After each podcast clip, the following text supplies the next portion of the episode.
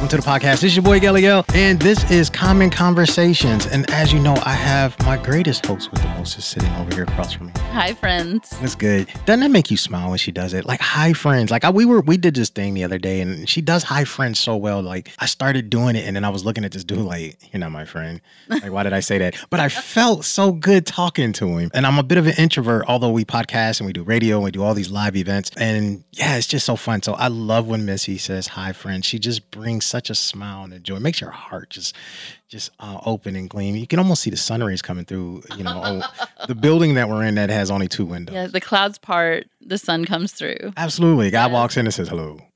Or, no. Hi, whichever one. Hi, friends. That's God's voice. Hi, friends. That is. That's God's voice. That's how I hear it. We're running with it. Everybody, look, if you listen to Common Conversations, we now have God's voice. If you've never heard it before, some of you are going to hate me. I'm going to get some hate mail and some bad comments, and I'm hoping so.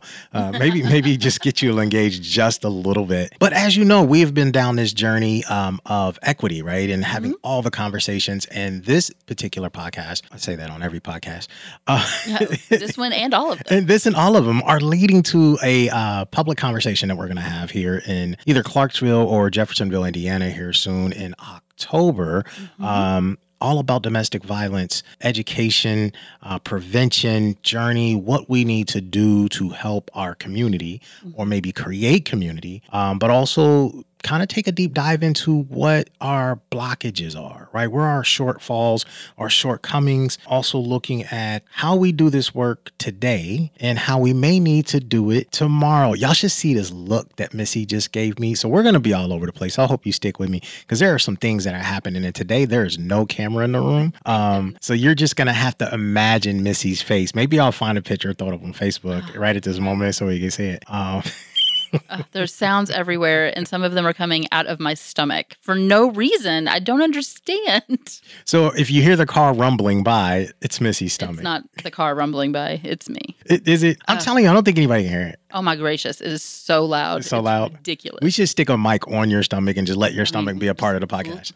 It's got a whole conversation. It is saying all of the things. And I don't know why. So, look, she gave me this big old smile. So I just go ahead and introduce our guest today. And we're just going to just have a roundabout conversation thing. We're going to say all the things, and you just get to share with us. So, friends, we have Zenebia Law with us. She is with the Center for Women and Families in Jeffersonville, Indiana. Zenebia, what exactly is your title now? And tell us your journey through the center. Yeah. Hi, everyone. I am the director of the Southern Indiana Center, and my journey... It's been a long journey. I'm going on 11 years. I'm at the Center for Women and Families, and I had several roles, specifically directly with clients who experience either domestic violence or sexual assault. So anywhere from hospital advocacy to call center, crisis calls, shelter, hospital, legal. I've been around. I've been around a lot. So that's kind of been my journey, is just figuring out what ways I can support someone. And now in a leadership role, I'm able to support in a different way. Thank you for that. So as a reminder to you listeners, and we just kind of discussed this with Zenebia, that this podcast believes that, you know, the everyday individual who doesn't intersect these systems, who doesn't interact with these systems, has some beliefs about them. We believe, for instance, that if the help is needed, the help is there. And we believe that good things happen to good people. I want to talk a little with you about what you know about the systems as they exist and what people believe about individuals who find themselves in need of your services. So before we got on mic, you mentioned that you've been in spaces and heard some really interesting things in your 11 years. And so I'd really like to explore that more. Tell us about what you have heard, and if we can name some of these beliefs that people hold, these deeply held but not always confronted beliefs, and just lay them out on the table, that maybe listeners, those are some beliefs that you hold. And let's learn something new together today and be brave in that. Let's be brave together. And if you feel the necklace in your body somewhere, something that we say today. Instead of judging yourself for that or pushing that away, let's ask that. Let's interrogate it. Let's ask deeper questions about why that felt that way for you. So Zenebia, let's talk about that. What have you heard from the community when it comes to the people that you serve? I would say probably one of the things is that it's the organization's responsibility to help a survivor who has experienced domestic violence. And simply put, the organizations can't do it by themselves, right? It takes a community. So going into the assumption that it's not my problem as an individual, but it's the Center for Women and Families' problem, and they have to solve it for, what's our population here? It's a lot, right? So, you know. If you take both counties, we're about, I think, over 200,000, so roughly 300,000 people, give or take. Yeah. So the Center for Women and Families is going to, support everybody, right?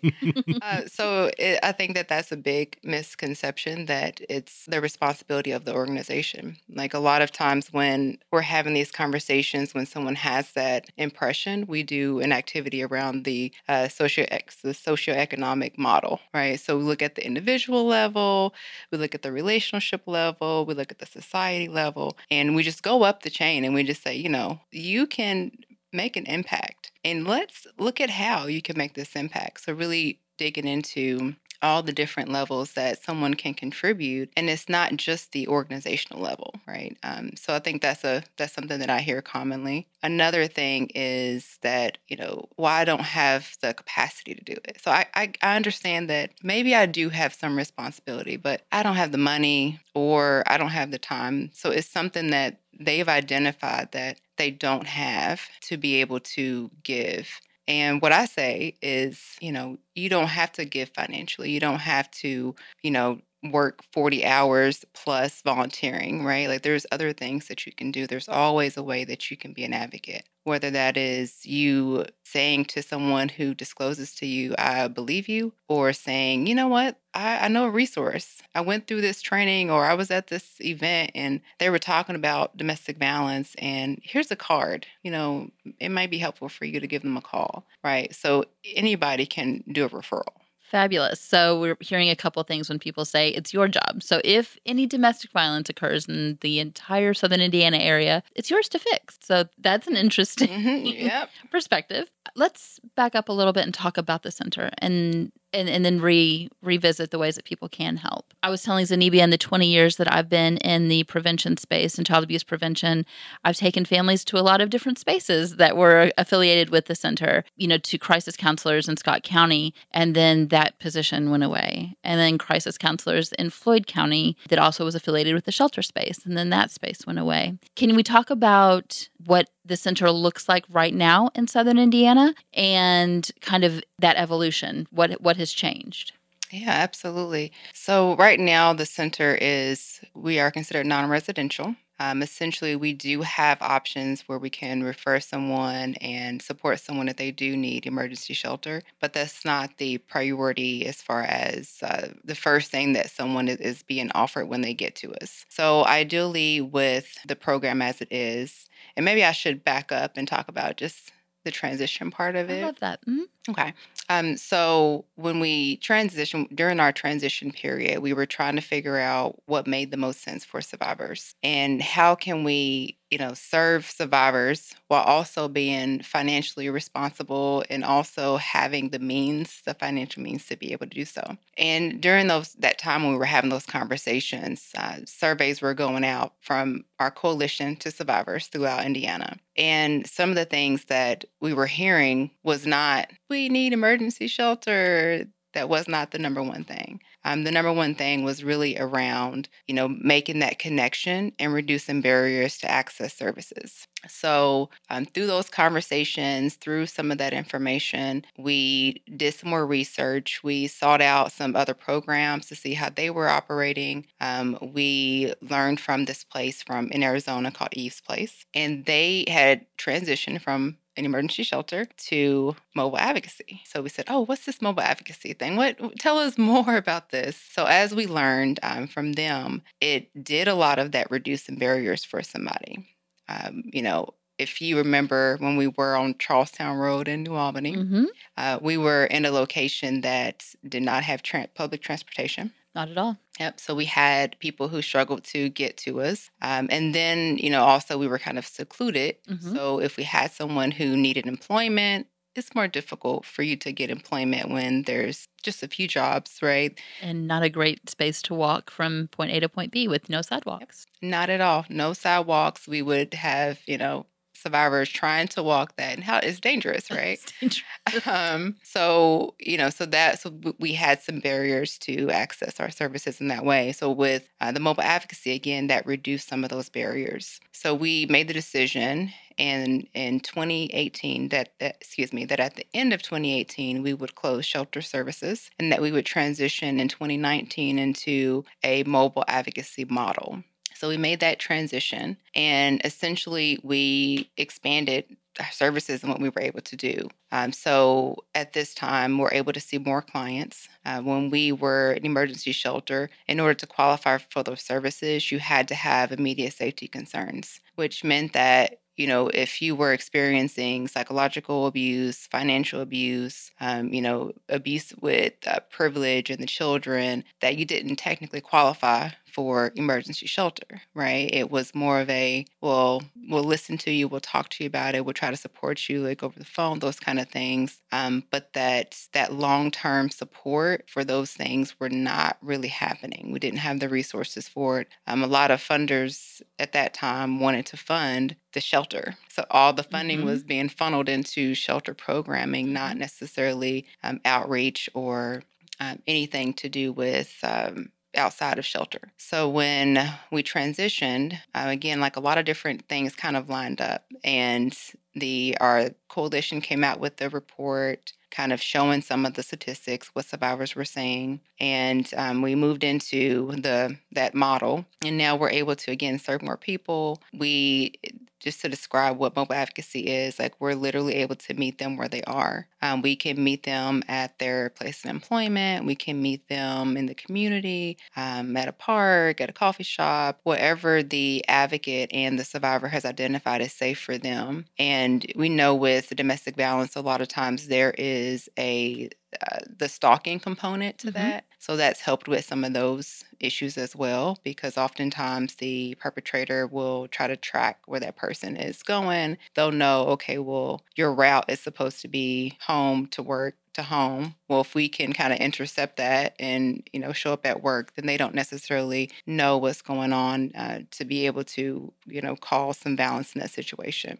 So we've been able to do things like that. We've been able to partner with other organizations, doing support groups and even support groups for our program as well. And then, of course, education, getting out into the community, because, you know, at some point, I think, you know, prevention has to be lifted up. Because, you know, we have to be able to get out there and change what's going on, change the mindsets, change the systems, because if not, we're just going to continue to the analogy of picking people out of the river, right? I don't know if you've heard of that analogy before. You know, we need to go upstream and find out why are people falling in the river and really be able to make a difference. So we've been able to do some of that work as well on a smaller scale, but, you know, we're still able to, you know, get out there and make some change. So that's kind of what we're doing now with the new model. I'm curious. I mean, and I'm glad you guys did the surveys in an area like ours that has such high housing, right? And low income spaces. Now that you guys are no longer in that space, like transitional housing didn't come up as a need for those who are facing domestic violence, you know, who are going from like, again, from an emergency position, short-term housing to long-term housing for family as a whole.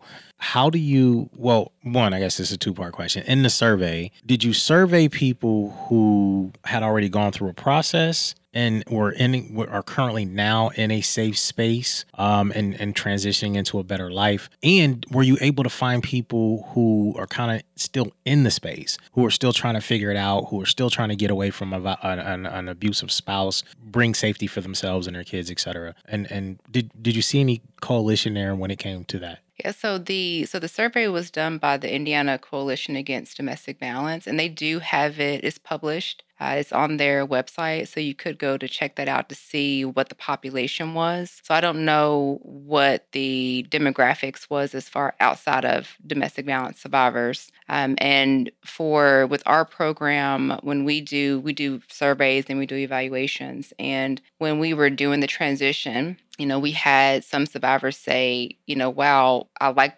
what you all are transitioning to, because I would have preferred to have had support while I was still in the abusive relationship and not come to shelter, right? And we're like, yeah, like that's what we want too. So to hear that from a survivor was powerful in doing the transition. And then to continue to hear that, I was pulling our surveys just this recent for some of our funders. And, just seeing that survivors are saying things like, I don't know where I would have been. I was able to figure this out. I was able to get housing. I was able to do these different things that, I don't know that I would have had the courage to be able to do. So I think, it's kind of changing the frame, like our mind frame of who can we support before it gets to the worst situation. Okay. And I think with how we've looked at it as a movement is we're focusing on the worst incident. But what we want to kind of reframe is let's do something before it gets to that worst incident. So when we meet with people, and the way that we are communicating that to anyone who's receiving services or, if you know someone who's experiencing these things, they don't have to have a serious altercation in order to qualify for services. Like get them services when they're questioning, is this a healthy relationship? Like what? I don't feel comfortable. Like maybe they're, calling me out of my name a lot, and maybe they're telling me what I should wear, and I don't know if that's okay. Talk to us, right? Give us a call, and we can support some of that and really talk that out with you, because ultimately, we're not telling anybody what to do. We're asking them, what do you want in your relationship? And what is healthy to you? How does that make you feel when they're calling you out of your name and telling you what you need to wear? And, is that helpful for you? Is that what you want, right? So it's really about supporting somebody before they even get to that situation. So in this preventative stage, and this is impressive, I think. So in this preventative stage, if I heard you correctly, so yesterday in an emergency phase, it was physical violence mm-hmm. first. And then we could care, but anything psychological, emotional, financial, we didn't see that as an emergency, and so the services weren't rendered. But in this new model, it's an education preventative position where when you meet all those different levels of violence, care is now available. Yes. Wow. Okay. Yeah. Okay. And it's not to diminish the need for that emergency care, right? Because we know that is still a need, but, let's try to do something different to where we can support somebody before it gets to that, right? Wouldn't you rather if someone showed up and said, hey, if you, take this medication and exercise and diet today, right, you'll be able to avoid, I'm predicting your future, right? You'll be able to avoid this heart attack in 2 weeks. Yeah. Wouldn't you want to do the preventative stuff? I mean, some people, not Miguel, right. But Yeah, well, yeah, I'll do everything but the medication, but yeah I'm with you. But I was no, even not. It is, so that's something to just think about, right? It's why not have the prevention instead of having the cure, right? Why not think about those things first? Yeah, no, I'm with you. I think about my daughter, age 19 years old. She's exploring, relationships, and I think about the education platform, right? Yeah, true story. You know what I mean? And we come from a life of domestic violence. She hasn't had to experience that, which is great, but her mom or grandma. So we, in some sense, it's part of the heritage, right? It just goes along the journey. But I love the idea that if there were folks, and so this is going to lead to a question, we're talking preventative violence, right? How do we identify safe relationships? How do we identify, when something, right, could potentially go awry? What are red flags in that space? I mean, I think that is super helpful for, young women and young men alike who are going through that journey. So now I've got a question in a sense of preventative model, right? Where is this being produced, educated? Are you starting, you know, definitely in Southern Indiana, in our last podcast, we talk about, you know, sexual assault and some of the violence that happens to youth here locally. We talked about a stat that came out in 21 where there was like 181% increase in domestic violence and 98, I think there were 98 deaths in Clark County alone. So where are we teaching? Like, where is this an ongoing education space? What age are you putting it out there and so on? Yeah. So we get into the schools, right? So generally middle school, some high school, and to talk about those healthy relationships, right? So we have different types of exercises. You mentioned a red flag. So one of those exercises that we can do is a red flag, green flag. And we talk about the different types of relationships, and that sometimes it's not always black and white. It's not always like clear. People can be in a relationship and maybe feel like, well, that was okay, right? So like an example of that would be, we call it kind of the honeymoon phase, where you are lovey-dovey, you know, you're texting all the time and calling. You're like, where are you at, boo? You know, that kind of thing. And that there's a period of time where it's like, okay, yeah, you're getting to know that person. But then when it becomes, this is now just how it is all the time, you have to say where you are. Now you're starting to feel uncomfortable because it's like, well, I'm with my friends. Why do you keep calling me? Like, you know, what's happening? So then it starts to move into that red flag area. So having those nuanced conversations, I think, has been helpful, and just hearing the students like talk about that kind of stuff. And they are smart. Like they will bring some stuff out in the conversation. You're like, ooh, let me write that down. Like that's a good point. But like in the schools, right? But again, like we talked about before the mics came on, about the community helping, right? We are still a small team. Like I have a team of, there's 9 of us, including me. And there's a lot of schools out there. There's a lot of things that need to happen in order to support the schools, right? So we try to partner with other organizations as well.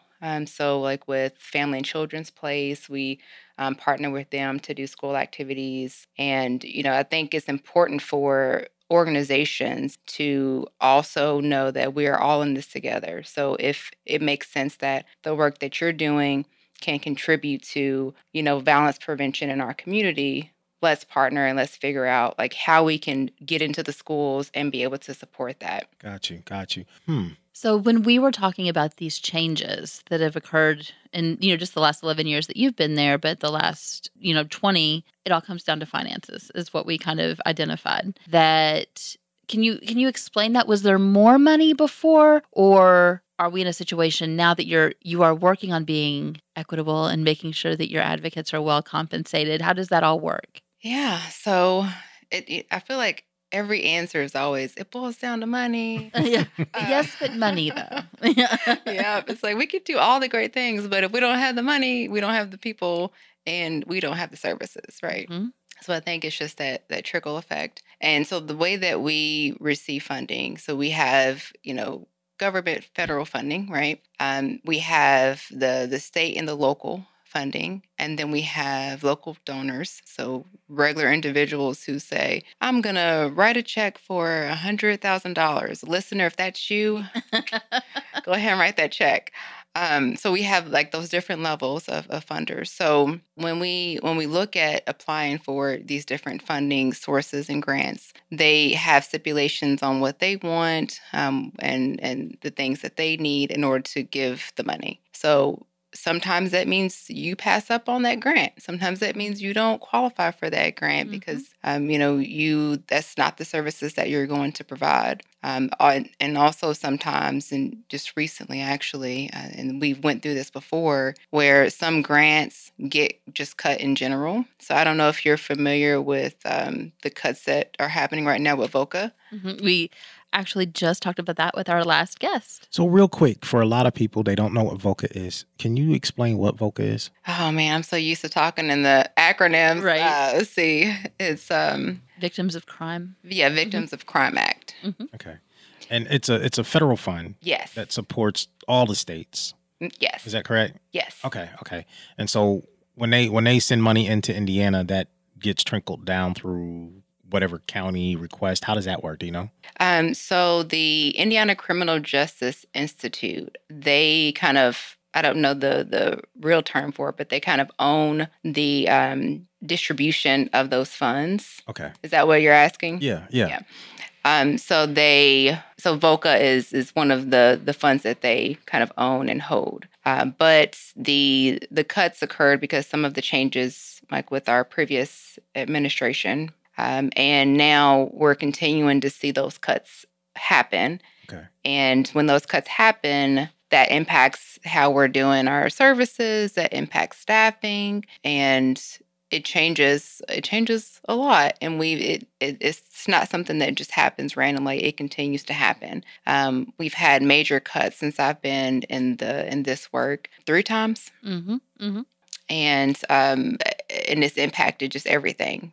Like when I was first here, it was a major impact to shelter. There were some shelter cuts that took place. And that, again, kind of contributes to the financial scope of how we're operating things. And I think that that's such an important perspective to know that every time these cuts happen, and it's something I really wanted to name in the conversation with you. I know Healthy Families experienced these cuts, and I wanted to say it was around the same time. It was like 11, 12 years ago. And it was a situation that before that, we were able to provide services to way more families. But not only that, families of all economic like all income levels, and those cuts happened, and it drastically changed the number of families that could be served in the area, but also it really limited now families only 250% of poverty and below. Yeah, so you are narrowing your population, and people get frustrated, and they blame you for what you're not able to do now. Yeah, And I think as someone in the service provider community, I'd say, the rhetoric was the center is not doing this. Mm-hmm. The center is not supporting people in this way. And what is not being seen is if you keep cutting our funding, what do you expect us to do? Yeah. It's like you have to reprioritize, right? And I hate using this phrase, but like the biggest bang for your buck. You know, I wish I had a better one. How we looked at it too. And, so it's like really figuring out like, how can you, do you need a restructure? And we don't want to lay people off, right? Mm-hmm. And we talked earlier about the fact that advocates, like social service, they don't get paid enough. No. They don't get paid enough for what they do. And, so trying to maintain services can be challenging when funding is getting cut. So as someone who it's going to end up being a 2-part question, I think, but for someone who has been on the ground, boots on the ground, involved, direct work, and now someone who is in leadership, understanding that there's this cycle of cuts that are happening industry-wide, right, specific to DV or interpersonal violence. Was this one of the reasons that you all decided to shift to a preventative model? Does that help in these financial gaps? And then is there an advocate or lobbyist, either at the state or local or even at the Fed level, who advocates for the state of Indiana and its needs? Yes. So a part of that decision was understanding the finances, right? And the transition that, how things were going, it wasn't sustainable, right? So figuring out, okay, what, again, that biggest bang for the buck, right? And that's when we did the research to figure out, okay, like what are survivors saying? Okay, well, survivors are saying this. So how can we implement that? What does that look like? Okay, so what programs have already started to think in this way? So reaching out to those programs and getting, getting a consultation with them. And then making the hard decision to kind of change the way of life, right? Like the way of life of how we were operating before. So money is always some piece of the puzzle. And then when it comes to the advocating, so we're members of the Indiana Coalition Against Domestic Violence and the Indiana Coalition to End Sexual Assault and Human Trafficking. So both of them they do some lobbying, and they're able to kind of advocate for us. So they advocate for an increase. They advocate for the different laws that are coming out that are going to impact our impact survivors and our services as providers. So they're asking us, like, okay, what are you seeing? What are you hearing? And then they're able to advocate for us, because we have some limitations as far as what we can do as a nonprofit, some of the legal ramifications around that we're not able to do any of the lobbying ourselves. Got you. Thank you. So, man, that's a bit. Like, it's a complex web. Like, so when you hear, like, Missy and I are constantly talking about the void of services or the void of opportunity, mm-hmm.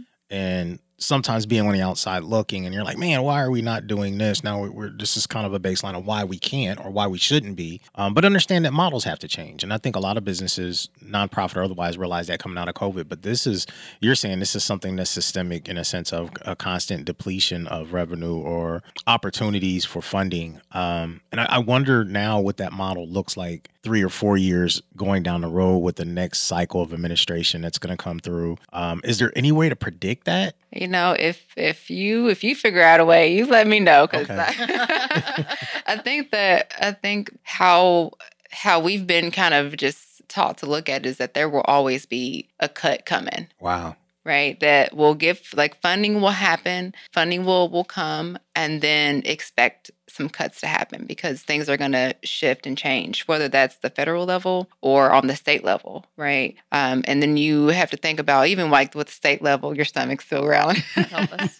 God help us. She's got something to say. She does, yes. Like, even at that state level, right? Like, other organizations, like, we don't talk about, federal too, we don't talk about, it's competitive. Mm. We're competing for it. So that's another question. Yeah. Who in this area, I mean, we don't want to name people because we don't want to empower anyone, but I don't think also that people realize that when you put out things, they're called RFPs or requests for proposals. It's a real dumb way to do things. But when you put out these RFPs and you're asking people to bid and to compete for this money, it creates a situation where you can't get out of your silos. You can't work together and reach across the aisle and say, hey, what are your barriers? See if we can overcome those, because you can't show your weakness. You can't show your back mm-hmm. to someone who's coming for you. So instead of reaching out and forming partnerships with other people doing this work, you're competitors. So you stay in your space, I'll stay in my space, because you're going to come for this contract. And that makes it really hard to get things done. And so you're saying there are fiefdoms within the nonprofits who are supposed to be out here serving the people? No. And we're supposed to be able to work together. And when you create these situations, you make it very difficult. Even in this conversation, I'm mindful. It's like, let's not show your cards too much, because this is the reality when you work with nonprofits.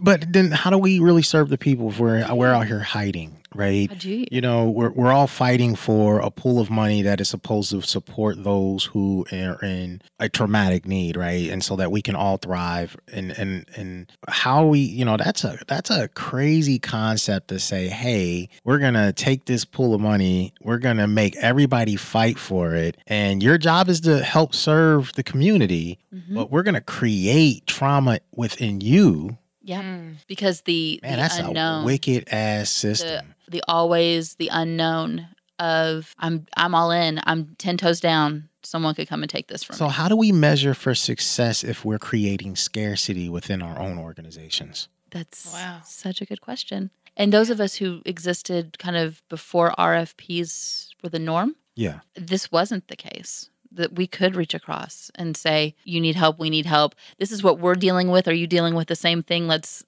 give some feedback and say, we've tried this, it didn't work. What have you tried? We could have those conversations. Yeah. And when we start competing, everything changes.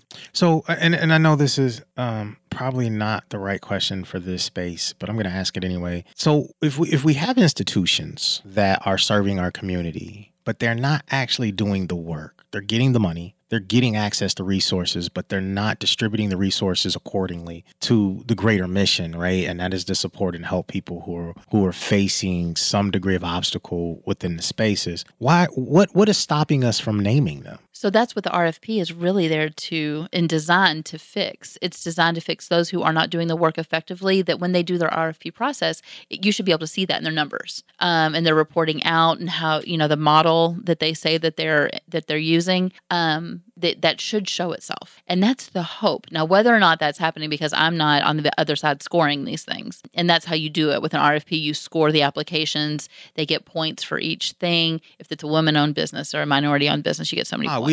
We jumping on that bandwagon. That's a shit storm. Yeah, we've talked about that. Sorry. Whoever's listening, y'all already know I cuss, and she hit the trigger.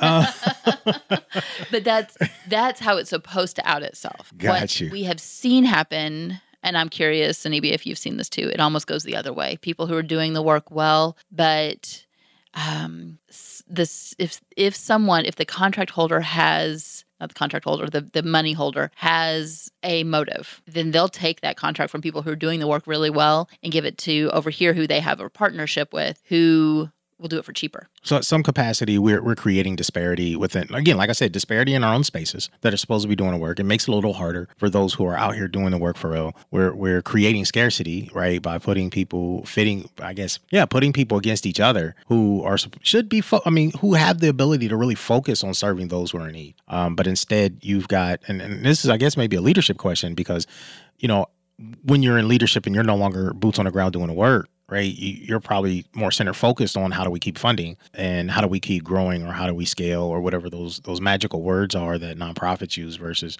others. But then your folks on the ground are probably feeling the pain of depletion, so to speak, right? Both morally, financially. And man, I do wonder like how that also feeds back to the community that we're serving. You know, I think that is like one of the conversations we had before we went on mic is when people, and we mentioned this in our last conversation too, when people who do this work and they do it with a passion are said, that is your compensation, that you get to go home and say, I made a difference and therefore I can pay you nothing. Yeah.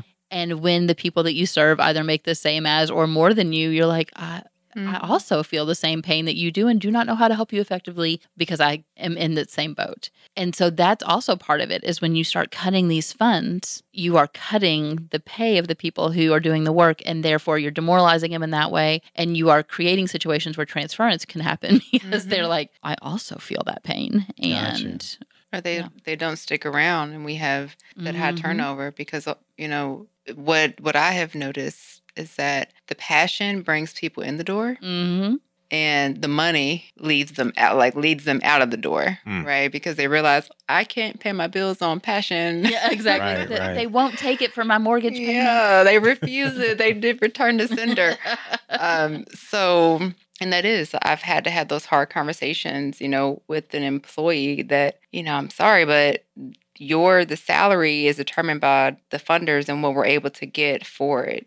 Yeah. And there's a standard basically that they look at like across the state of how much are people in these type of positions making. And then if you jump above that, like that doesn't obviously look good, right? So I think it's just, it's more of a systemic issue than just say one organization, right? Change has to happen on that higher level to really make an impact as far as bringing up staff pay, right? Wow. So, man, it's such a tangled web. It really is, and it's got to make it harder to do the work every day. Yeah, definitely. At all levels. Wow, that's unfortunate. I wonder, and so in our last podcast, you know, we had talked to Jenny and said, you know, have we reached out to our local mayors? Like if we're getting federal funds are being cut, and you know, of course that affects the state. But is there a way about why are federal funds being cut for victims of crime? Yeah, when.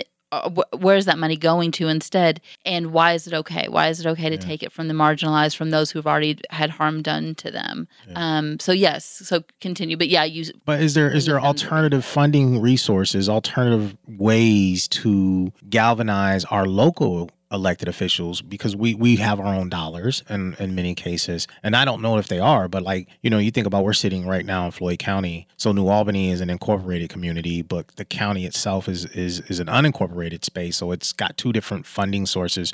So if you're in the rural part of the county, then the county commissioners and the county council kind of govern there. But here in New Albany, the mayor governs here. Do our nonprofits who are in, you know, this work, DV work specifically, are we reaching out to our local municipalities for funding? That's a good question. I don't have an answer for it. Okay. Okay. Primarily because like that's not my wheelhouse. Like as far as like going to do the funding, we do have a development VP, and that's kind of their role to go out and build those relationships and to talk about some of those community resources that we have, like the bigger community resources. So kind of my role is really about the programmatic side of it. So when they are writing for a grant, I have to be able to show the numbers, be able to show the work that's happening.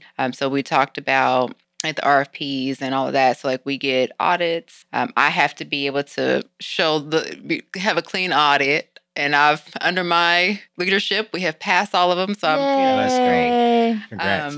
But like, you know, so that's kind of my responsibility to make sure that we don't lose funding because something we're doing. Okay. Right. Versus we can't control what losing funding because of economy or because of laws or, you know, the administration and things like that.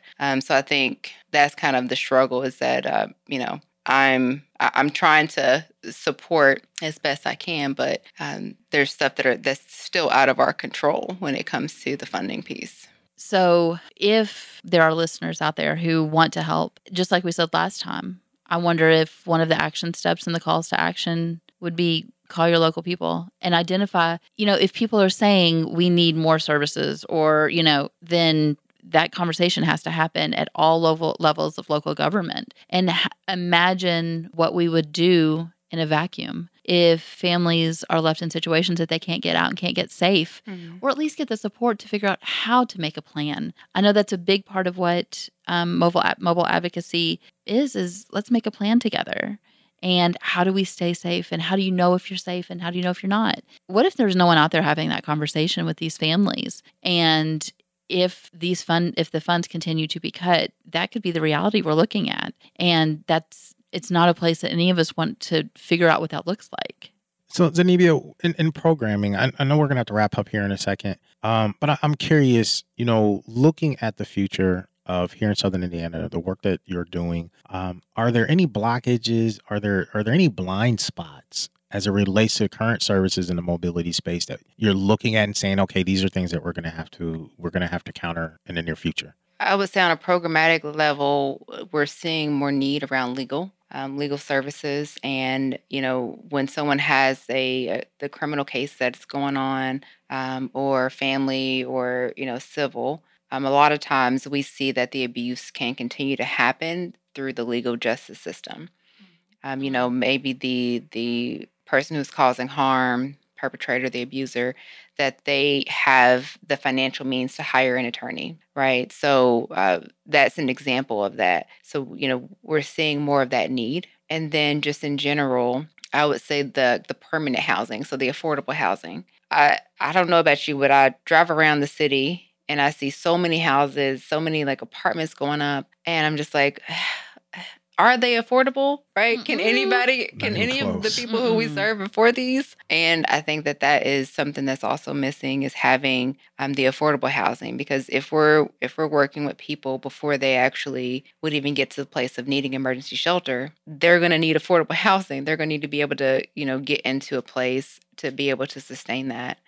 So I think that those are kind of the things that we're seeing on a program side of trying to provide those services and coming against a wall. Gotcha. Yeah. Something that we're all going to have to take a look at. I just on the housing piece, we were looking at houses over by the mayor's office in that area. And there's a house over there. It's 700 square feet. It's 3-bedroom. I don't know how that's possible. And it's selling for $176,000 a year. And I said, wow. And so then we looked up the proper, you know, the rent correlation to that. And I was like, you know, that's $1,200 to $1,300 a month in rent that they would be paying. And I remember living in New Jersey in 2001. And for a 900 square foot apartment, my rent was $1,200. Well, and that makes sense right outside of Manhattan, because literally we were right outside of Hoboken. But I can't imagine being a little bitty Jeffersonville or a little bitty New Albany, and your rent is more than $800 a month. Like, that's, you know, definitely where we know people are not making a livable wage. But I can't imagine being in some type of trauma or some type of emergency issue within family, and I have kids and I have to meet all these different needs. Affordable housing, I think, across the board is something that we have to address, and definitely have to look at those who we're allowing to buy up properties independently and don't live here, and then just manipulate living standards like that. That's just nuts. I can't imagine facing that. I wonder, though, just because, you know, I'm an idea guy and I'm going to just keep throwing it out there. You know, I wonder if this is a space where maybe the nonprofits come together in the future and build housing, right? Because we realize that this is a blockage. This is something that's going to rear its head, and it's already reared its head, but maybe this is something that they can control. I know some nonprofits are. Mm-hmm. And then when they put up the housing and they call it affordable, and it is nowhere near affordable, it's just like market price. But I also know that there have been some studies and some case studies recently of people who are staying together in a cohabitation space. You know, couples who don't have violence, but they're, instead of separating and going their separate ways as people would have in the past, they're choosing to live together because they cannot afford, and there is no housing to allow them to separate. I saw that movie. It was called War of the Roses. They both died. I don't see how that's safe. Oh, that's oh man. I don't think I have seen that movie. I'm a little younger than that, I think. But imagine, though, if you're in, again, imagine if you, people who can do that because they can be civil. But imagine if you're in a space where you're not safe, mm-hmm. and you have to get out. Yeah. What, we are really leaving people with very few choices and very few options. A lot to think about today. A lot to process. It is. It is. And Zenebia, I know I would love to hear from you if people need your services and they need the support. How do they get those? How do they reach you? Yes, I'm glad you asked. Yes. So if you are listeners, if you or anyone that you love has experienced domestic violence or any of the things that we kind of talked about related to that, please reach out. We have trained advocates, Second Answer, 24/7 on our crisis line. Our number is 1-844-237-2331. And they'll be able to support you, get your resources, or get you referred. And Zenebia, you're going to be with us in October? Yes. Is that true? Yes. So we'll get to be, so if you're local and you're listening to this way before October 27th, when we do RDV, our domestic violence panel discussion, lunch and learn and engagement, you'll have an opportunity to engage personally with all our panelists. So that'll be awesome. And you're going to be there. This makes me smile. Yes. You'll be able to ask the questions that you have right now. Whatever's swirling through your head, you'll be able to ask in person. True story. Look, y'all know what we do. But how do they get? How we do how it? How do they RSVP it? How do we do what we do? How do they do what we do? How do they RSVP for that October 27th event? That's a great question. There's going to be a URL somewhere in the body of this message. Mm-hmm. So on this podcast, whether you're on Apple, Spotify, or if you're listening to it on our Facebook or our website, there is a link somewhere that is probably 3 letters or more .eventbrite, because I don't think I've published it yet. Right. I don't think it's been published yet, but also if you go on Common Convo. Yes, CommonConvo.TV. You will see all our listings. You'll see every event that's coming up. You'll get an opportunity to see most of our speakers that are going to be in all our projects this year.